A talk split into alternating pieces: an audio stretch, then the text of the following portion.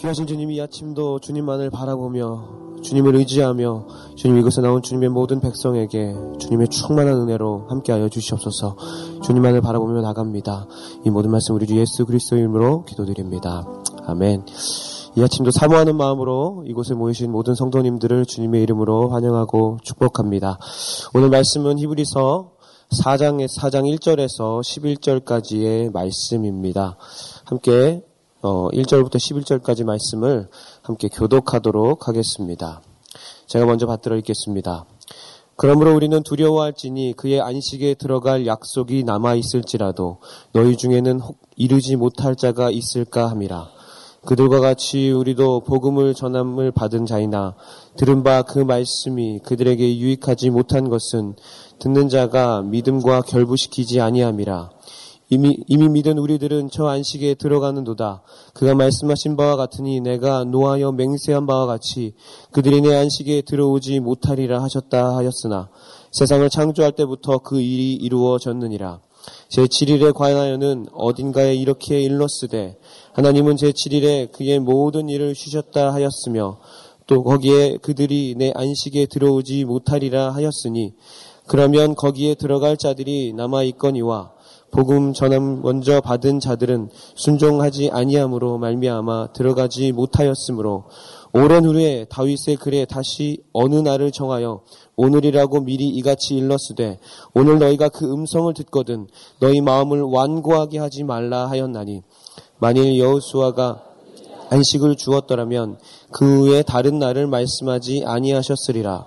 그런즉 안식할 때가 하나님의 백성에게 남아 있도다 이미 그의 안식에 들어간 자는 하나님이 자기의 일을 쉬심과 같이 그도 자기의 일을 쉬느니라.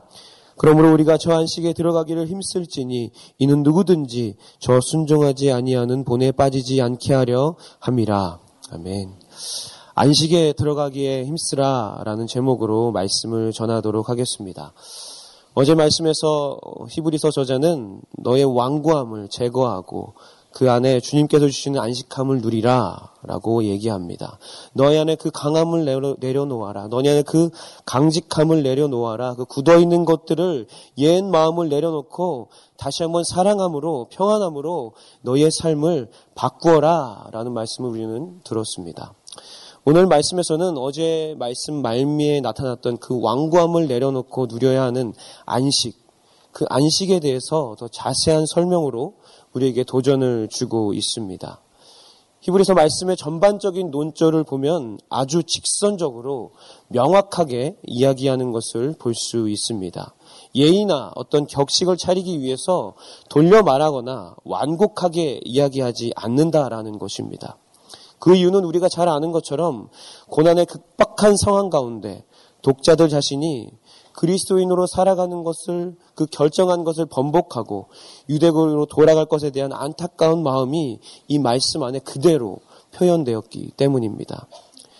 히브리서 저자의 이도는 바로 이것입니다. 고난받는 사람들에게 다른 답을 줄 수 있지만 수많은 것으로 위로와 격려를 줄 수 있지만 특별히 예수 그리스도로만 예수 그리스도로만 너희가 정면 돌파하여서 그 모든 문제를 넘어서야 된다라는 것을 명확하게 이야기하고 있는 것입니다. 그래서 오늘 다시 한번 히브리서 저자는 하나님이 주시는 그 안식의 개념과 특징에 대해서 예수 그리스도와 연결시켜서 이야기합니다. 먼저 히브리서 저자는 그 안식에 들어가지 못하는 그들의 삶 안에 있는 신앙적인 어떤 병폐에 대해서 이야기합니다. 함께 1절에서 3절까지 말씀을 읽도록 하겠습니다. 그러므로 우리는 두려워할지니 그의 안식에 들어갈 약속이 남아 있을지라도 너희 중에는 혹 이르지 못할 자가 있을까 함이라. 그들과 같이 우리도 복음을 전한 받은 자이나 들은 바 그 말씀이 그들에게 유익하지 못한 것은 듣는 자가 믿음과 결부시키지 아니함이라. 이미 믿은 우리들은 저 안식에 들어가는도다. 그가 말씀하신 바와 같으니 내가 노하여 맹세한 바와 같이 그들이 내 안식에 들어오지 못하리라 하셨다 하였으나 세상을 창조할 때부터 그 일이 이루어졌느니라. 오늘 저자는 아주 강한 어조로 경고합니다. 그리고 그 경고의 말씀을 이렇게 표현합니다. 두려워해라. 안식에 들어가는 약속의 자리 가운데 너희의 자리가 없을 수도 있다라고 말하는 것입니다. 왜?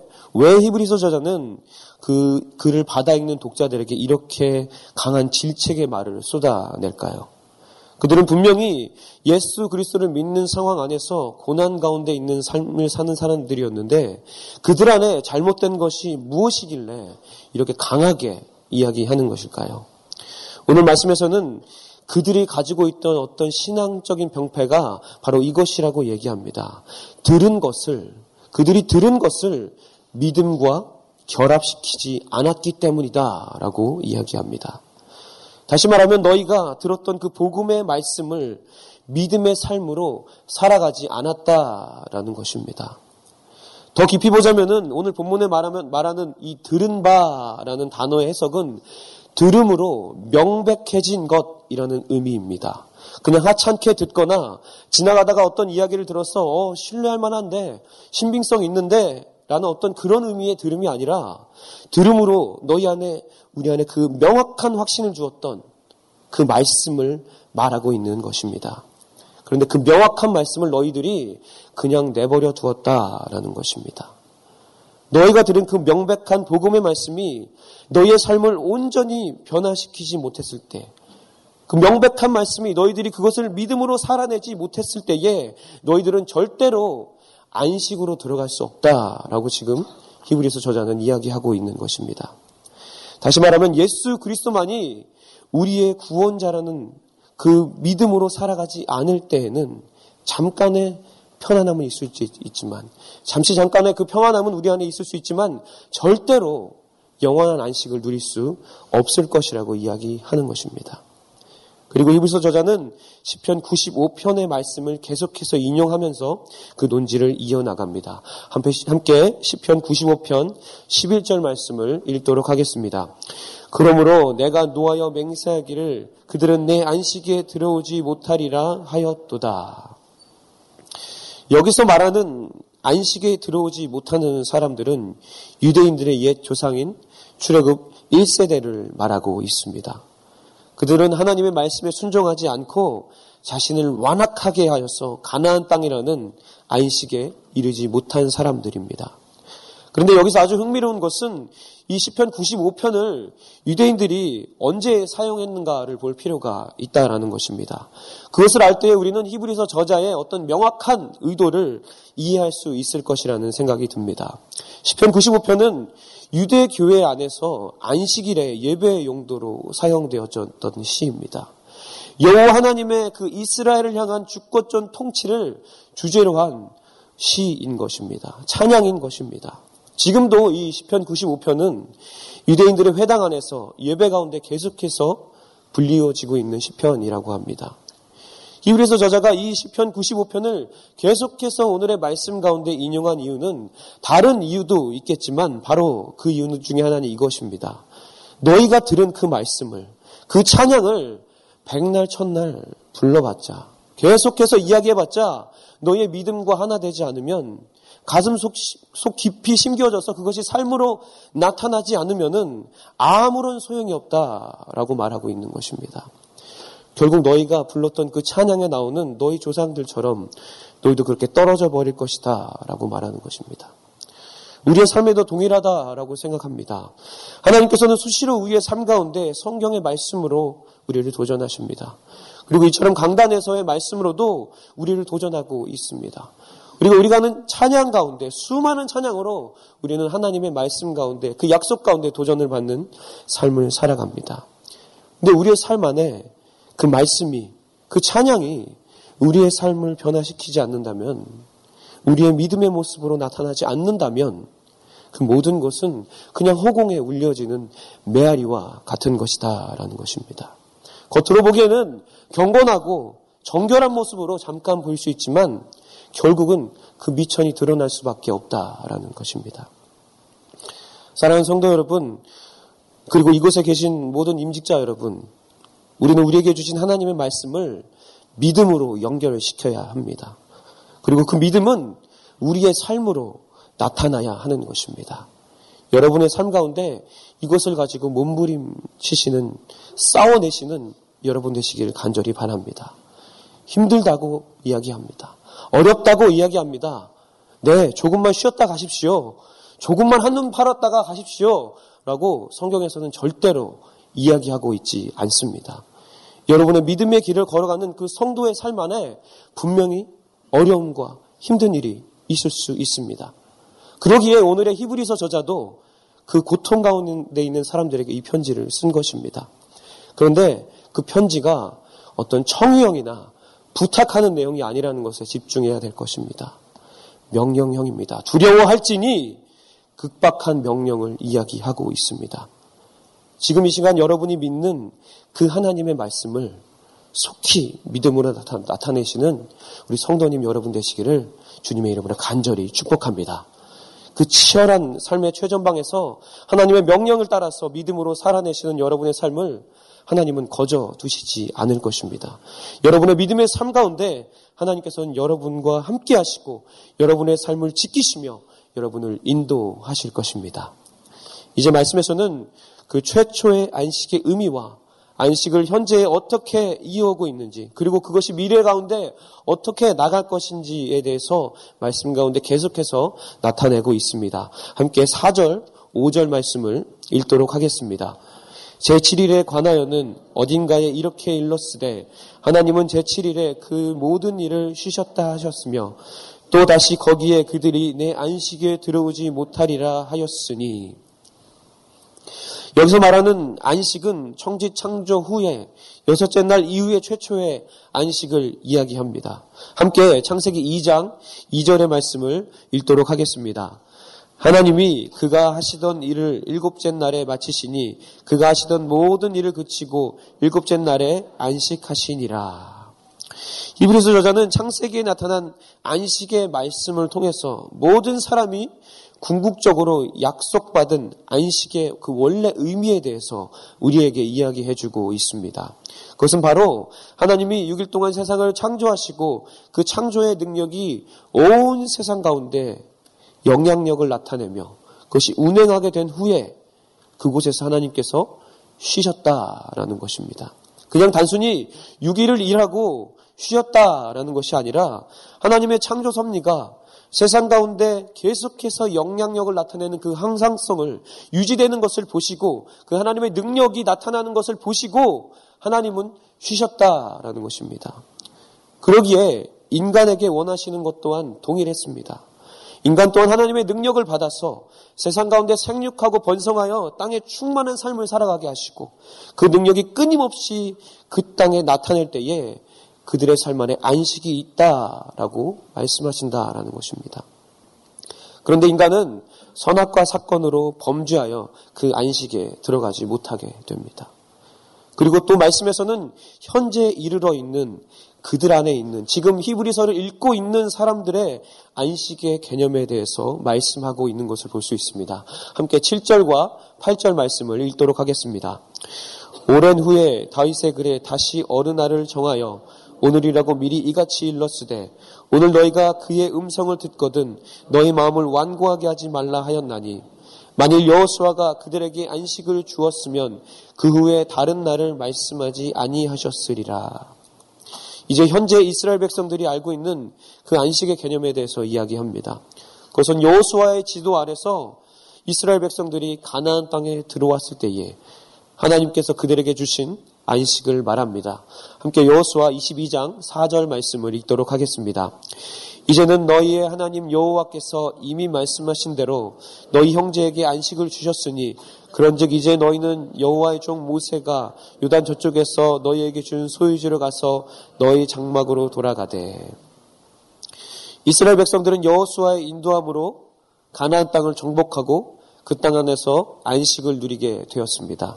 안타까운 것은 태초에 하나님이 원하셨던 그 안식의 주기는 6일 후에 7일째에 안식하는 것이었지만 이스라엘 백성들은 그 그들의 완악함과 어, 불순종함으로 40년이나 뒤에, 지난 뒤에야 방황을 멈추고 그 가나안 땅에서 정착하며 하나님의 통치를 나타내며 공동체를 이루며 살아가는 기회를 얻을 수 있었다라는 것입니다.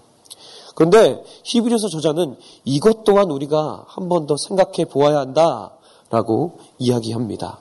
진정 여호수아가 너희를 안식하게 했느냐라는 것입니다. 다시 말하면은 그렇지 않다. 여호수아를 통해 보여준 그 안식은 진정한 안식의 모형에 불과하다라고 지금 이야기하고 있는 것입니다. 분명 하나님께서는 이스라엘 백성들에게 안식을 허락하셨습니다. 하지만 인간의 불안자움 때문에 그 안식을 지켜내지 못합니다. 인간들은 점점 가면 갈수록 모세가 그 규정한 안식의 율법을 더 엄격한 제도로 지키면서 진정한 안식일의 목적을 망각해 버리기도 하고 또 정반대로 흘러가서 하나님과는 전혀 상관없는 기쁨과 쾌락을 향해 달려가는 모습을 보이기도 합니다.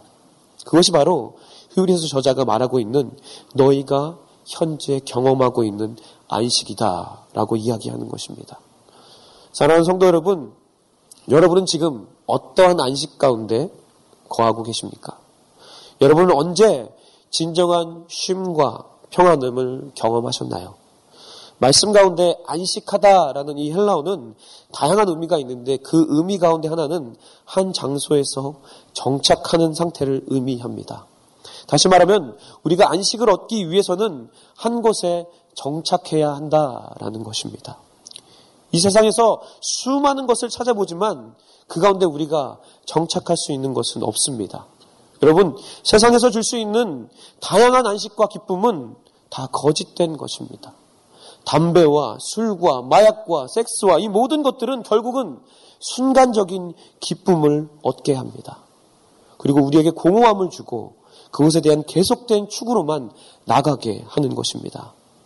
그런데 우리에게 희망이 있습니다. 우리에게 진정한 안식을 주실 수 있는 누군가가, 우리가 정착할 수 있는 누군가가 있다라는 것입니다. 함께 우리 8절 말씀을 읽어보도록 하겠습니다. 만일 여호수아가 그들에게 안식을 주었더라면 그 후에 다른 날을 말씀하지 아니하셨으리라. 우리가 내일의 말씀에 더 깊이 다루겠지만 오늘의 말씀에서도 우리에게 진정한 안식을 줄 수 있는 그분이 누구인지 알 수 있습니다. 오늘 말씀에 나타난 여호수아의 이름은 어떤 면에서 어, 워드플레이의 성격을 띠고 있습니다. 이 여호수아라는 이름은 헬라어와 히브리어 모두에서 여호수아 그리고 예수라는 이름과 동일하게 쓰입니다. 히브리서 저자는 예수님과 여호수아의 차이점을 명확하게 알고 이 부분에서 여호수아를 인용한 것입니다. 그렇기에 다른 날에 안식을 줄 수 있는 분을 우리는 미루어 알 수 있습니다. 사랑하는 성도 여러분, 여호수아는 이스라엘 백성에게 첫 번째 안식을 주었습니다.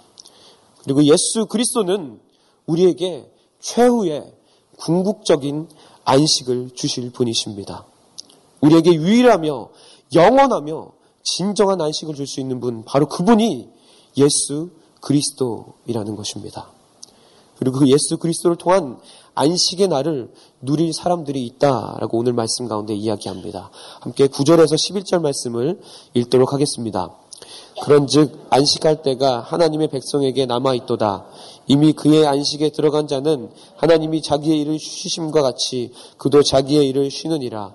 그러므로 우리가 저 안식에 들어가기를 힘쓸지니 이는 누구든지 저 순종하지 아니하는 본에 빠지지 않게 하려 함이라. 히브리서 전한 이렇게 이야기하는 것입니다. 여러분 힘들고 어려우신가요? 기, 독교를 떠나고 싶으신가요? 유대교로 돌아가고 싶으신가요? 우리가 함께 그 안식에 들어갑시다. 지금 우리는 어떠한 상황 속에서도 평안의 안식에 거할 수 없습니다. 근데 우리는 알고 있지 않습니까? 우리에게 진정한 안식을 주실 수 있는 분이 누구신지 우리는 알고 있지 않습니까? 당신이 알고 있는 그분, 그분 예수 그리스도를 의지합시다. 따라갑시다.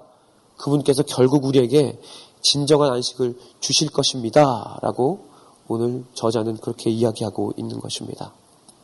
사랑하는 성도 여러분, 오늘 이 말씀은 우리에게 아주 중요한 것을 말하고 있습니다. 오늘날 많은 그리스도인들은 매일의 삶 속에서 매너리즘에 빠지거나 어려운 생활을 하면서 예전처럼 나의 신앙생활이 더 좋아질 것이라고 믿는 사람들이 드뭅니다. 그래서 그들의 삶 안에 예수 그리스도의 복음은 정말 우리에게 유일한 생명의 길이라고 믿기가 어려워진 것입니다. 오늘 다시 한번 우리의 삶을 점검하기 원합니다. 우리의 삶 가운데 진정한 힘과 기쁨의 안식을 주시는 분은 누구십니까? 정말 세상이 어지럽게 돌아가고 나라 안팎으로 수많은 문제가 있을 때에 그리고 나의 개인적인 문제들이 내 앞에 있을 때에 여러분은 무엇을 바라보고 계십니까? 그리고 무엇에서 안식을 얻고 있습니까? 예수 그리스도만이 우리에게 진정한 안식을 주시는 분이십니다. 우리는 히브리서 시대와 동일하게 우리가 가지고 있는 느낌이나 우리 앞에 보이는 상황을 신뢰하는 것보다 하나님을 신뢰함으로 나아가는 그 도전 앞에 지금 서 있습니다. 그런데 우리는 그 도전 앞에서 명확하게 알아야 될 것이 있습니다. 그것은 바로 신뢰의 끝에는 영원한 안식이 있다라는 것입니다. 하나님을 신뢰함으로 영원한 안식을 주시는 그리스도 예수를 바라보시기 바랍니다. 요한복음에서는 그 예수님께서 우리에게 주시는 참된 안식에 대해서 이렇게 이야기합니다. 우리 요한복음 14장 27절 말씀을 읽도록 하겠습니다. 평안을 너희에게 끼치노니 곧 나의 평안을 너희에게 주노라. 내가 너희에게 주는 것은 세상이 주는 것 같지 아니하니라. 너희는 마음에 근심하지도 말고 두려워하지도 말라. 그분께서 주시는 쉼과 평안은 세상이 줄 수 없는 그분만이 주실 수 있는 것입니다. 근심하고 계십니까? 두려워하고 계십니까? 예수님을 바라보며 성도님의 삶을 살아가실 때에 그분의 안식이 여러분의 삶 안에 충만할 것입니다. 그런 안식의 삶을 끝까지 살아내시는 우리 새로운 교회 성도 여러분 되시기를 주님의 이름으로 간절히 축복합니다. 함께 기도하도록 하겠습니다. 거룩하신 하나님, 이 아침 다시 한번 우리가 신뢰하며 바라봐야 할 것이 무엇인 지 알게 하시니 감사합니다.